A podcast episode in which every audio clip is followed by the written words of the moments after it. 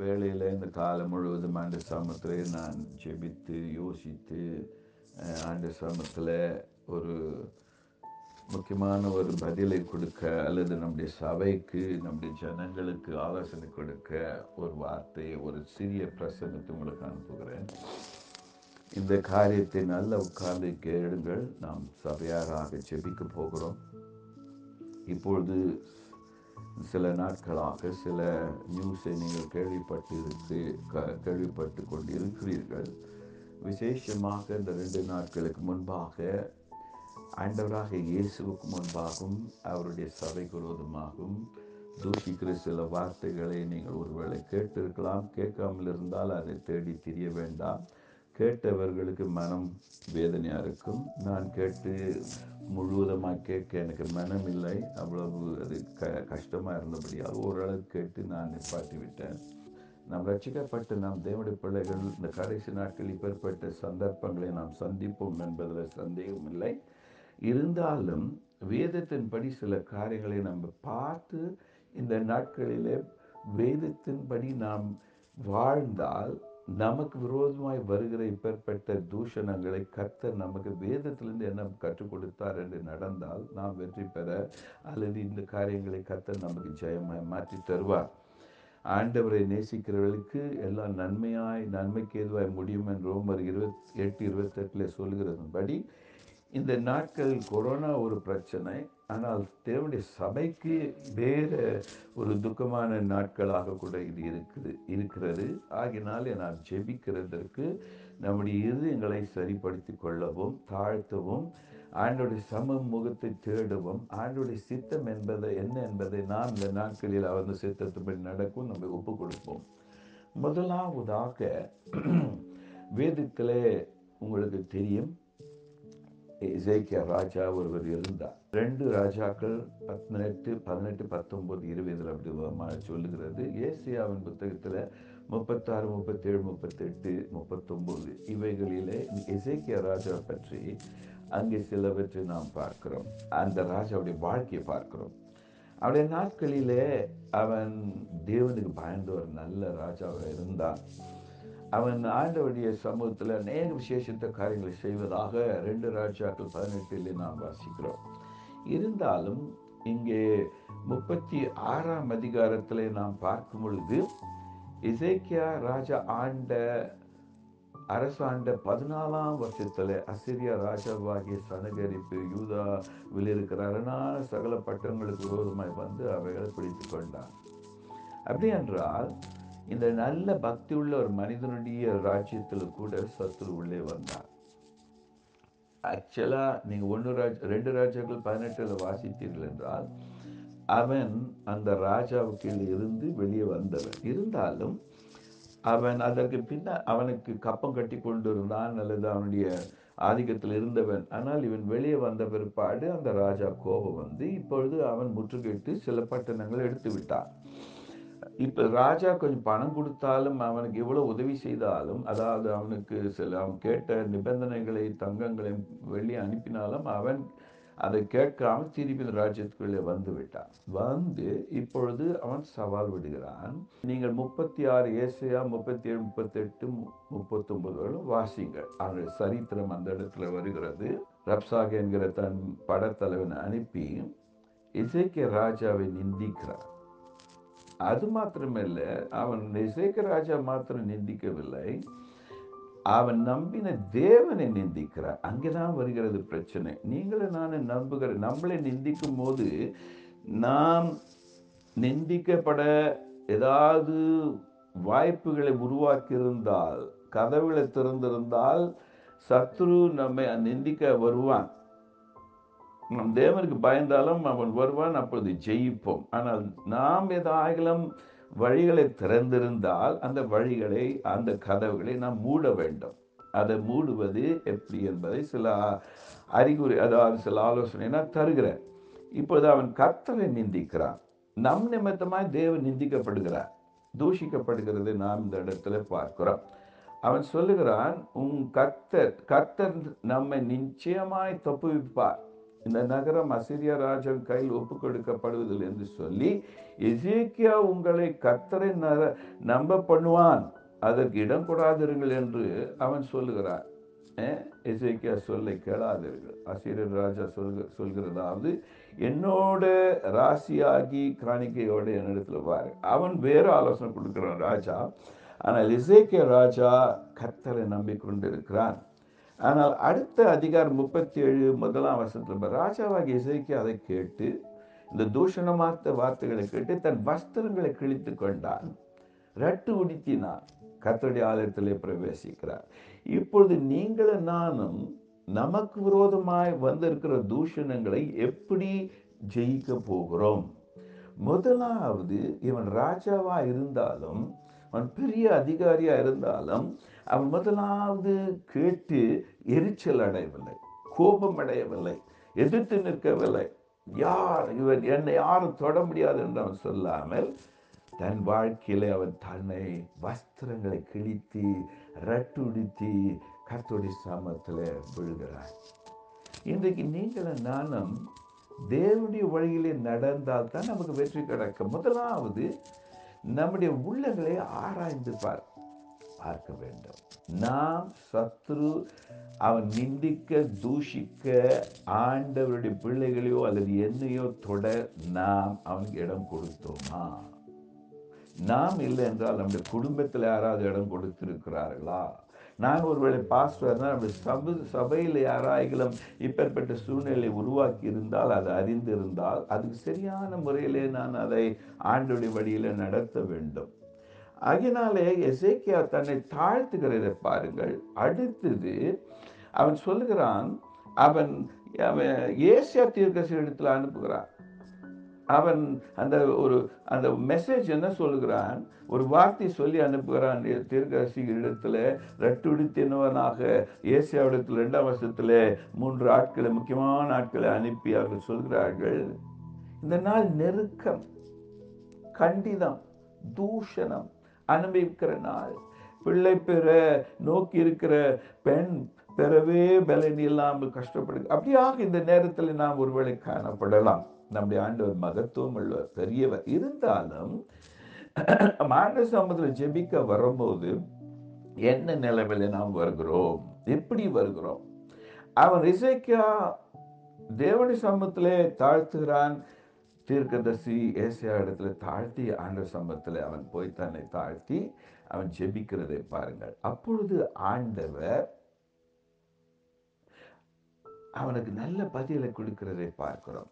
எசேக்கியாவுடைய ஜெபம் பாருங்க. ஆண்டவரே, நீ ஒருவரே கர்த்தர் என்று பூமியின் ராஜ்யங்கள் எல்லாம் அறியும்படி எங்களை அவன் கைக்கு நீங்களாக்கி ரட்சியும் என்று விண்ணப்பம் பண்ணினான். எசேக்கியா பண்ணுகிற ஜெபம் பாருங்க, ஏசியா 37:20. இப்படி அவன் ஜெபம் பண்ணின உடனே தேவன் தீர்க்கதரிசி மூலமா சொல்லுகிறத வார்த்தை பாருங்க. 23:37 வரைக்கும், யாரை நிந்தித்து நீ தூஷித்தாய்? யாருக்கு விரோதமாய் உன் சத்தத்தை உயர்த்தினாய்? நீ சிலுவையின் பரிசுத்தத்துக்கு விரோதமாய் அல்லவோ உன் கண்களை மேட்டுமையாய் ஏறெடுத்தாய்? உன் ஊழியக்காரை கொண்டு ஆண்டவரை நிந்தித்ததை என் ரதங்களின் திரளினாலே நான் மலைகளின் கொடுமுடிகளுக்குள்ளே, லீபனோனின் சிகரங்களுக்குள்ளும் வந்து நேரினேன். சத்துருடைய நம்முடைய ஆண்டவர் விரோதமாய் அவன் என்ன செய்வான்? சவால் விடுகிறான். ஆனால் ஆண்டவர் பாருங்க 28, உன் இருப்பாப்பையும் உன் போக்கையும் வரவையும் நீ எனக்கு விரோதமாய் கொந்தளிக்கிறதையும் அறிவேன். நீ எனக்கு விரோதமாய் கொந்தளித்து வீரியம் பேசினதை என் செவிகளில் ஏறினபடினால் நான் என் துரட்டை உன் மூக்கிலும் என் கடிவாளத்தை உன் வாயிலும் போட்டு நீ வந்த வழியே உன்னை திரும்ப பண்ணுவேன் என்று ஆண்டவர் பதில் தருகிறார். ஆகினாலே தேவன் நமக்காக யுத்தம் பண்ணுவார். தேவனுடைய பிள்ளைகளை தேவன் நமக்காக யுத்தம் பண்ண வேண்டும் என்றால் நம்முடைய குணாதிசயம், நம்முடைய நிலைமை, நம்முடைய இதயத்தின் நிலைமை என்ன? பெருமை நமக்குள்ளே இருக்கக்கூடாது. என்னுடைய மாஞ்சி என்னவென்றால், நான் எவ்விதமாக இது என்னுடைய வாழ்க்கையில நிறைய முறை என்னுடைய வாழ்க்கையில வந்து உபத்திரங்கள், சிலது என்னாலே வந்தது அந்த நேரத்திலும், அல்லது பிசாசால வந்தது அந்த நேரத்திலும், நான் ஆண்டோடைய சமூகத்தில் என்னை முழுவதுமாய் தாழ்த்தினான். எல்லாவற்றையும் ஆண்டோட பாத்திர வெளிச்சத்தில் கொண்டு வந்து அதை படிப்படியாக சரிபடுத்தின பிற்பாடு என்னை முழுவதும் தாழ்த்தி ஆண்டோட கருத்தில் ஒப்பு கொடுத்தேன். அதே போலத்தான் நீங்களும் நானும் இன்னைக்கு செய்ய வேண்டும். தானியலுடைய புத்தகத்தில் 9ஆம் அதிகாரத்தில் பாருங்கள். அங்கே அவர்கள் தானியலின் புத்தகத்தில் 9ஆம் அதிகாரம் எரேமியா நாட்களில் நடந்த அந்த அடிமைத்தனம், அவர்கள் பாபிலோன் தேசத்தில் 70 வருஷம் இருந்தார்கள். அதை படித்து தானியல் இப்போ ஜெபிக்கிறான். 70 வருஷம் முடிந்தது, ஆண்டவர் ஒரு விடுதலை கொடுக்க முடியாத நேரம் வந்தது அறிந்தபடியால் அவன் என்ன செய்கிறான், ஜெபம் உபவாசம் எடுத்து ஆண்டோட சமூகத்தில் அவன் ஜெபிக்கிறதை பாருங்கள். 3ஆம் அதிகாரம் 3 வாசிக்கிறோம். நான் உபவாசம் பண்ணி ரட்டிலும் சாம்பலில் உட்கார்ந்து தேவனாகிய ஆண்டவரை ஜெபத்தினாலும் விண்ணப்பங்களினாலும் தேட என் முகத்தை அவருக்கு நேராக்கி கர்த்தரை ஜெபிக்கிறாங்க. அங்கே தேவனாய் கர்த்தரை நோக்கி ஜெபம் பண்ணி பாவ அறிக்கை செய்து, ஆண்டவரே உம்மில் அன்பு கூர்ந்து உம்முடைய கற்பனைகளை கை கொள்ளுகிறவர்களுக்கு உடன்படிக்கையும் கிருபையும் காக்கிற மகத்துவம் பயங்கரமான தேவனே, நாங்கள் பாவம் செய்தோம், அக்கிரமக்காரராய் இருந்து துன்மார்க்கமாய் நடந்து கலகம் பண்ணி உம்முடைய கற்பனைகளையும் உம்முடைய நியாயங்களையும் விட்டு அகன்று போனோம். உம்முடைய நாமத்தினால் எங்கள் ராஜாக்களோடும் எங்கள் பிதாக்கள் பிரபுக்களோடும் தேசத்தினுடைய சகல ஜனங்களோடும் பேசின தீர்க்கதரிசனங்களாகிய உம்முடைய ஊழியக்காரருக்கு செவி கொடாமல் போனோம். ஆண்டவரே, நீதி உமக்குரியது, உமக்கு விரோதமாய் செய்த துரோகத்தின் நிமித்தம் உம்மாலே சாபம் சமீபமும் தூரமுமான எல்லா தேசங்களையும் துரத்தப்பட்டு இருக்கிற யூத மனுஷரும் எருசலேமின் குடிகளும் சகல இஸ்ரவேலருமாகிய நாங்கள் இந்நாளில் இருக்கிறபடிய வெட்கம் எங்களுக்கு உரியது. ஆண்டவரே, உமக்கு விரோதமாய் பாவம் செய்தபடியால் நாங்களும் எங்கள் ராஜாக்களும் எங்கள் பிரபுக்களும் எங்கள் பிதாக்களும் வெட்கத்துக்குரியவர்களானோம்.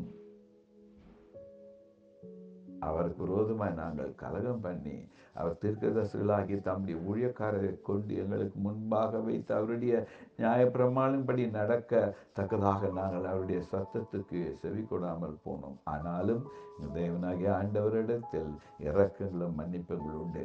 நான் என்ன செய்ய சொல்ல வருகிறேன் என்றால், சபையிலேயோ ஆண்டவருடைய சரீரமாகிய பெரிய சபையிலேயோ நாம் எல்லாரும் செய்கிற காரியங்கள் நிமித்தமாக சபைக்கு சில நேரத்தில் துன்பங்கள் கஷ்டங்கள் வரலாம். ஒருவேளை தலைவர்கள் நிமித்தமாக வரலாம், அல்லது சபையின் பெரியவர்களால் வரலாம், குடும்பத்தினுடைய பெரிய தேசத்தினுடைய பெரியவர்களால் நம்முடைய குடும்பங்களுக்கு வீடுகளுக்கு தேசத்துக்கு. இந்த நேரத்தில் கொரோனா பாருங்கள், ஒரு பெரிய ஆபத்து தேசத்துக்கு வந்தது. இந்த நேரத்தில் கொரோனாவுக்காக இருந்தாலும் சரி, கொரோனாவுக்காகிலும் சரி, அல்லது இப்பொழுது வந்து சபைக்கு விரோதமாக வந்திருக்கிற காரியங்களானாலும் சரி, பிசாசு தூஷிக்க அவனுடைய வல்லமைகளை முறிக்க வேண்டும் என்றால் நாம் போகிற வழி ஆண்டவருடைய வழியில் போகும்போது தான் சத்துருவை நாம் மேற்கொள்ள முடியும், அவருடைய வல்லமைகளை முறிக்க முடியும். அவன் நாம் ஒன்றும் செய்யாமல் அந்த எரிகோன் கோட்டையை சுற்றி 7 முறை நடக்கும்போது, 7ஆம் முறை அவள் குதூகலம் கொண்டாடும் போது கோட்டை தானாய் விழுகிறது. பிள்ளைகளே, நாம் யுத்தம் பண்ண தேவையில்லை, நம்முடைய பலன் தேவையில்லை, நம்முடைய ஞானம் தேவை. கர்த்தருடைய ஞானம், கர்த்தருடைய வழிகள், ஆச்சரியமான வழிகளை கர்த்தர் நமக்கு கொடுப்பார். வெற்றி நமக்கு கிடைக்கும் தேவடைய பிள்ளைகளை. ஆனால் நாம் செய்ய வேண்டியதை மறக்க வேண்டாம். இன்னைக்கு பாருங்க, நம்முடைய சபைகளில் ஐரோப்பாவில், தமிழ் சபைகளில், இலங்கை இந்தியாவில் கூட பார்க்கலாம். இங்கே ஐரோப்பாவில் கூடுதலாக நாம் ஊழியங்களில் அநேக சபைகள் ஊழியக்கார விரோதமாய் விசுவாசிகள் பாஸ்டர்கள் மன கஷ்டங்கள், நாம் தவறுகளை செய்யும் போது ஒருவரும் நம்மை தாழ்த்துவ கிடையாது. அமைதியாக இருக்கிறோம், சில நாளில் மறைந்து போய்விடும் என்று நினைக்கிறோம். நோ, ஆவிக்குரிய தகப்பன்மார்களுக்கு நாம் செய்கிற துரோகங்களை அவரிடத்தில் போய் சாரி சொல்லி மன்னிப்பு கேட்க வேண்டும். நம்முடைய இடத்துல கசப்புகளை எடுத்து போட வேண்டும். ஆண்டவர் சமூகத்தில் மனம் திரும்ப வேண்டும். நாங்கள் உமக்கு ஒரு விதமாக கலகம் செய்தோம் என்று ஆண்டவர் சமூகத்தில் அறிக்கை பண்ண வேண்டும். ஒருவேளை நாம் நம்முடைய குடும்பத்தில் செய்யவில்லை என்றாலும் மற்ற குடும்பங்களில் செய்யும் போது, மற்ற சபைகளில் செய்யும் போது, மற்ற தலைவர்கள் செய்யும் போது, அல்லது நான் செய்யும் போது நமக்கு இந்த காரியங்கள் தேவனாலே பிசாசு நம்ம எதிர்க்கவும் நம்முடைய வீடுகளையும் குடும்பங்களையும் சபைகளையும் தொட அவனுக்கு அதிகாரம் கிடைக்கிறது. அப்படி வல்லமை முறிக்கப்பட வேண்டும் என்றால் நாம் சொல்ல வேண்டும், ஆண்டவரே நான் பாவம் செய்தேன், நாங்களும் பாவம் செய்தோம், எங்களுடைய சபை செய்தது, அல்லது எங்கள் ஆவிக்குரிய தலைவர் செய்தால், எங்கள் குடும்பங்கள் செய்தது, எங்களுடைய தேசத்தின் தலைவர் செய்தார் என்று சொல்லி நாம் ஒரு கார்பரேட் தாழ்மை, ஒரு கார்பரேட் குடும்பமாய் சமூகத்தில் நம்மை தாழ்த்தும் போது தேவன் சிறையிருப்பை மாற்றும். நமக்கு யுத்தம் பண்ண கர்த்தர் வல்லமை உடையவராக இறங்குகிறார். ஹல்லேலூயா! இதைத்தான் என்னுடைய வாழ்க்கையிலே நான் கற்றுக்கொண்டேன். வருஷங்கள் உங்கள் முன்னாலே நான் வாழ்க்கையில் இப்படிதான் நடந்து வந்தேன். கடந்த 30 ஆண்டுகள் ஆவிக்குரிய வாழ்க்கை இப்படிதான் இருக்கிறது. என்னுடைய வாழ்க்கையில் தவறுகள் இருக்கும் போது வெளிச்சத்தில் கொண்டு வந்து அவர்களை அறிக்கை பண்ணி விட்டு நான் சுத்தமாய் வாழ கற்றுக்கொண்டேன். என்னை ஒப்புக் கொடுக்கும்போது கர்த்தரே எனக்கு யுத்தம் பண்ணுகிறார், கர்த்தரே என்னை ஆசீர்வதிக்கிறார், கர்த்தரே என்னை உயர்த்திருக்கிறார். அதே போல உங்களையும் உயர்த்துகிறார், உங்களையும் கர்த்தர் கனப்படுத்துவார். இதுதான் நான் கற்றுக்கொண்ட வழி. உங்களுக்கு நான் சொல்லி தருகிறேன். நம்மை முதலாவது உங்களுக்குள்ளே பாவம் இல்லை என்றால் நீங்கள்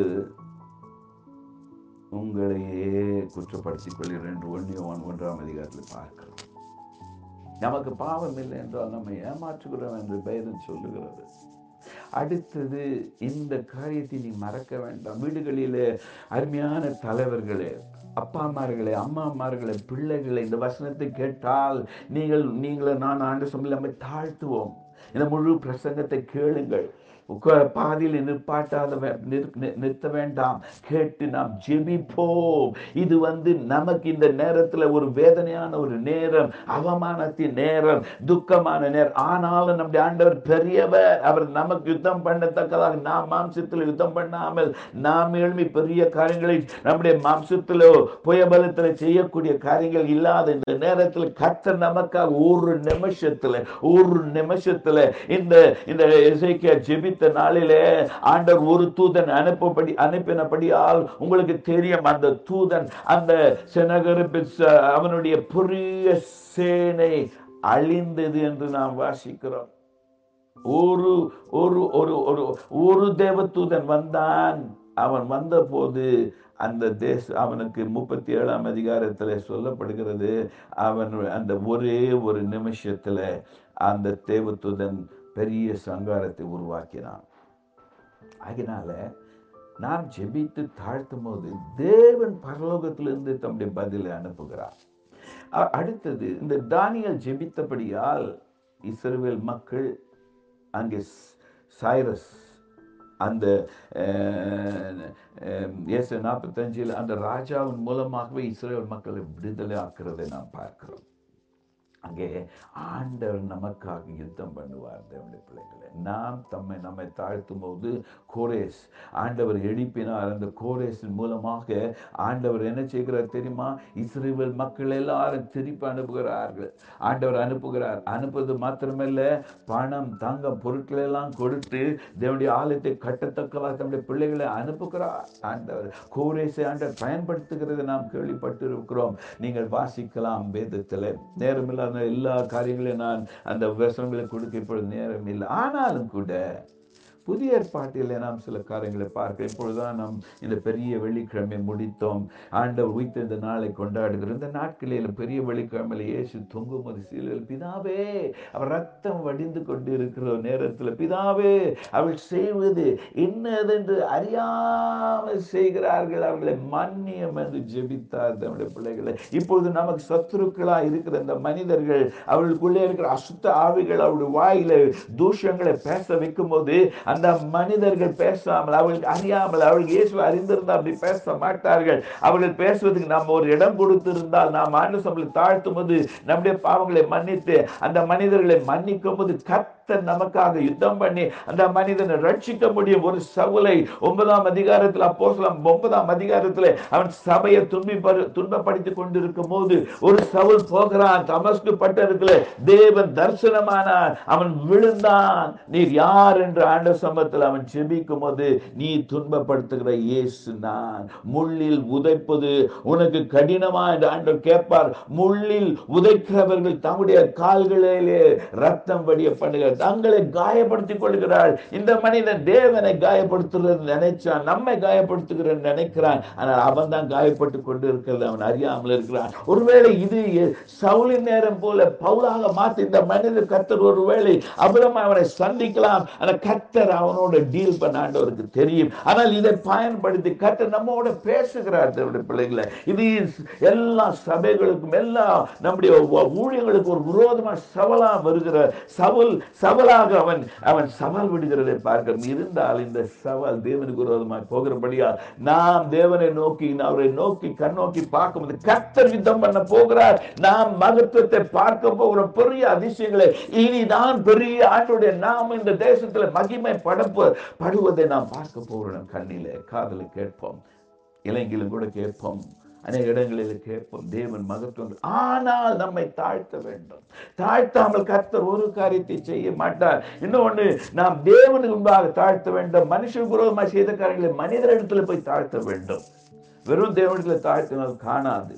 ஆண்டவர் சொன்னாரு, நாம் மற்றவருடைய தப்பிதங்களை மன்னிக்கும் போது நம்முடைய தப்பிதங்களை கர்த்தர் மன்னிக்கிறார் என்றால் எவ்வளோ அற்புதமான காரியம். பிதாவே அவர்களை மன்னியேசு ஒரு தவறு செய்யலானால் மன்னிக்க சொல்லுகிறார். தவறு செய்யாதவர்கள் கூட நாம் மற்றவர்களை மன்னிக்கலாம். தவறு செய்தவர்களை நாம் மற்றவர்களை மன்னிக்க வேண்டும், அல்லது நாம் நம்மை மன்னிப்பு கேட்க வேண்டும். மற்றவர்கள் நாம் பாவ அறிக்கை பண்ணி மன்னியும் என்று ஒரு வார்த்தை நம்ம தாழ்த்தும் போது கர்த்தர் நமக்காக யுத்தம் பண்ணுகிறார். புதிய ஏற்பாடுல நிறைய இடங்களில் கர்த்தர் மன்னிக்க சொல்லி இருக்கிறது நாம் அறிந்திருக்கிறோம். மத்திய 18ஆம் அதிகாரத்தில் சொல்லுகிறது, நாம் போய் சகோதரர்களை அவங்களுக்கு புத்தி சொல்லும் போது அவள் தங்களை தாழ்த்தினால் அவர்களை மன்னிங்கள். அல்லது அதே 18ஆம் அதிகாரத்தில் நாம் பார்க்கும்போது ஆண்டவர் சொல்லுகிறார், 10,000 வெள்ளி மன்னிக்கப்பட்டவன் 100 வெள்ளி காசு தன் கடன் கொடுக்காதவனை போய் கழுத்தை நெருக்கினான் என்று பார்க்கிறோம். அப்பொழுது அந்த மன்னிக்காத அந்த 10,000 மன்னிப்பை பெற்றவன் 100 வெள்ளியை மன்னிக்காதவனை கொண்டு போய் ஆண்டவர் பாதிக்கிறவன் கையில் போட்டுட்டார் என்று வேதத்தில் வாசி. சில நேரத்தில் ரட்சிக்கப்பட்ட நம்ம ஆண்டவர் பாதிக்கிறவன் கையில் கொடுக்கிறார். காரணம் என்னவென்றால், ஒருவேளை நாம் நம்மை தாழ்த்தாமல் இருக்கலாம். நாம் ஆண்டு சமூகத்தில் மனப்பூர்வமா தாழ்த்தி ஆண்டவரத்தில் மன்னிப்பு கேட்டு நாம் யாருக்கு தவறுகளை செய்கிறோமா அவங்கள்ட்ட போய் மன்னிப்பு கேட்காமல் இருக்கும் பொழுது ஒருவேளை கர்த்தர் உலகத்தையும் சூழ்நிலையிலும் அநேக பிரச்சனைகள் நம்முடைய வாழ்க்கையில விட்டு விட்டு நாம் மனம் திரும்பத்தக்கதாக ஆண்டவர் வழிகளை உருவாக்கி இருக்கலாம். இதையும் மீறி நாம் நடந்து கொண்டிருந்தால் ஆனால் நம்முடைய முடிவு தவறாக முடியும். எசேக்கியாவுடைய வாழ்க்கையை நீங்கள் பார்த்தீங்கன்னா ஆரம்பம் நல்லா இருந்தது, கர்த்தர் பெரிய அற்புதத்தை செய்கிறார். ஆனால் 39ஆம் அதிகாரத்தில் பார்க்கும்போது அவன் மரிக்கிறதுக்கு முன்னால் பாபிலோன் மக்கள் அவன் வீட்டிற்கு வரும்போது அவன் ஆண்டவர் தன்னை சுகப்படுத்தின வழியை அந்த மகத்துவ சாட்சியை சொல்லாமல் தன் வீட்டில் பெருமையை காட்டுகிறான். பாருங்க, எனக்கு எவ்வளோ தங்கம் இருக்கிறது, எவ்வளோ பெரிய காரியங்களை நான் செய்தேன் என்று காட்டியும் போது அந்த 39ஆம் அதிகாரத்தில் இயேசுவின் மூலமா சொல்லுகிறார், நீ காட்டின எல்லாம் பாபிலோனுக்கு ஒரு நாள் போக போகுது. அப்ப அவன் பெருமையில் என்ன சொல்ல தெரியுமா, அட்லீஸ்ட் என்னுடைய நாட்களாவது நான் சமாதானமா வாழ்வேன், என் பிள்ளை நாட்களில். பாருங்க, பிள்ளையுடைய வாழ்க்கையில நடக்க போறது கர்த்தர் இப்ப சொல்லும் போது இவன் தாழ்த்தாமல், ஐயோ நான் பாவம் செய்தேன். எசேக்கியா ஒரு முறை பாவம் அவன் தாழ்த்தினான், இப்போ தாழ்த்தாமல் போனான். அதனால் பாவம் செய்தேன் என்று எசேக்கியா தாழ்த்திருந்தால் அவன் பிள்ளைகள் அடிமைப்பட்டு இருக்க மாட்டான். எசேக்கியாவுடைய அடுத்த ராஜா, அவனுடைய வயிற்றுல பிறந்தவன் மனாசே. அதுக்கு பின்னால் அநேக ராஜாக்கள் வந்து பயங்கர தேவனுக்கு விரோதமாய் நடந்து அடிமைதனமாக இஸ்ரவேல் யூதா கோத்திரம் அங்கே 70 வருஷம் அங்கே அடிமைதனத்துக்கு பாபிலோன் தேசத்துக்கு போனதை நாம் வாசிக்கிறோம். ஆகினால இது நல்ல நாட்கள், தாழ்த்துகிற நாட்கள், ஜெபிக்கிற நாட்கள், உபவாசம் பண்ணுவோம். ஆனாலும் நம்மை தாழ்த்தி ரட்டுடுத்தி நம்முடைய இருதயங்கள் ஆண்டவர் முன்பாக தாழ்த்தி நாம் யாருக்கு உருவமாக தவறு செய்து அவங்கள்ட்ட போய் மன்னிப்பு கேட்டு ஒப்புரவாகுவோம். இன்னொன்று, கர்த்தர் பெரிய காரியங்களை செய்கிற கடைசி நாட்களாக இருக்கிறது. அதனால் பயப்பட வேண்டாம். தாழ்த்துவோம், ஜெபிப்போம், உபவாசம் பண்ணுவோம். செய்ய வேண்டிய காரியங்கள் நல்ல வசனத்தை கேட்டீங்கள், கேட்டு அதன்படி நடக்க உங்களை அன்பாக கேட்டுக்கொள்கிறேன். கர்த்தர் தாம் இந்த வசனத்தின் மூலமாக உங்களையும் என்னையும் காப்பாற்றி இந்த கடைசி நாட்களில் நம்முடைய தேசத்தையும் நம்முடைய சபைகளை பாதுகாத்து பெருக பண்ணுவாராக. நமக்கு விரோதமாய் தவறு செயல்களை நாம் மன்னிக்கும் போது கர்த்தர் அவர்களை சந்திப்பார். இன்னொன்று, நாம் மன்னிக்காமல் போகும்போது நாம் தான் தேவனுக்கு முன்பாக குற்றவாளிகளாக நிற்போம். நம்மை தாழ்த்துவோம், நம்முடைய இருதயங்களை ஆண்டு சமுதில் ஊற்றுவோம், மன்னிப்பு. நம்மை தாழ்த்தும் போது கர்த்தர் நம்முடைய ஜெபத்தை கேட்பார். நீங்களும் நான் சுத்தமாய் பேச்சில், நடக்கல, கொடுக்கல் வாங்கல, மற்ற குடும்ப வாழ்க்கையில் பிள்ளைகளை வளர்க்குற வழியில் பிள்ளைகள் நீங்கள் சுத்தமாய் நடக்கும் போது உங்களுக்கு விரோதமாய் விரல் காட்டு ஒருவனும் இருக்க முடியாது. இருந்தாலும் பாவம் செய்தால் நம் ஆண்டு சம்பளை தாழ்வோம். கர்த்தர் நமக்கு இறங்குவார். நம்முடைய குடும்பத்தில் ஒரு பிள்ளை பாவம் செய்துட்டா எல்லா குடும்பத்துக்கே அவமானம் வருகிறது போல, ஒருவேளை அந்த பிள்ளை தன்னை தாழ்த்தும் அந்த குடும்பத்திலிருந்து கர்த்தர் அந்த குடும்பத்துக்கு பெரிய நீதி சமாதானத்தை தருவார். ஆகினாலே நாம் நம்மை தாழ்த்தும் நம்முடைய சபைகள், நம்முடைய ஊழியர்கள், நம்முடைய குடும்பங்களை கர்த்தர் கண்டிப்பாக 100க்கு கர்த்தர் காப்பாற்றுவார். அதனால பயப்பட வேண்டாம். கர்த்தர் நம்மோடு இருக்கிறார், சபையோடு இருக்கிறார், உங்களோடு இருக்கிறார். எல்லா தலைவர்களுக்காக நாம் ஜெபிப்போம், ஆசீர்வதிப்போம். உங்கள் தேவன் நம்மோட கூட இருந்து நம்ம வழி நடத்துவார். God bless you. Bye bye.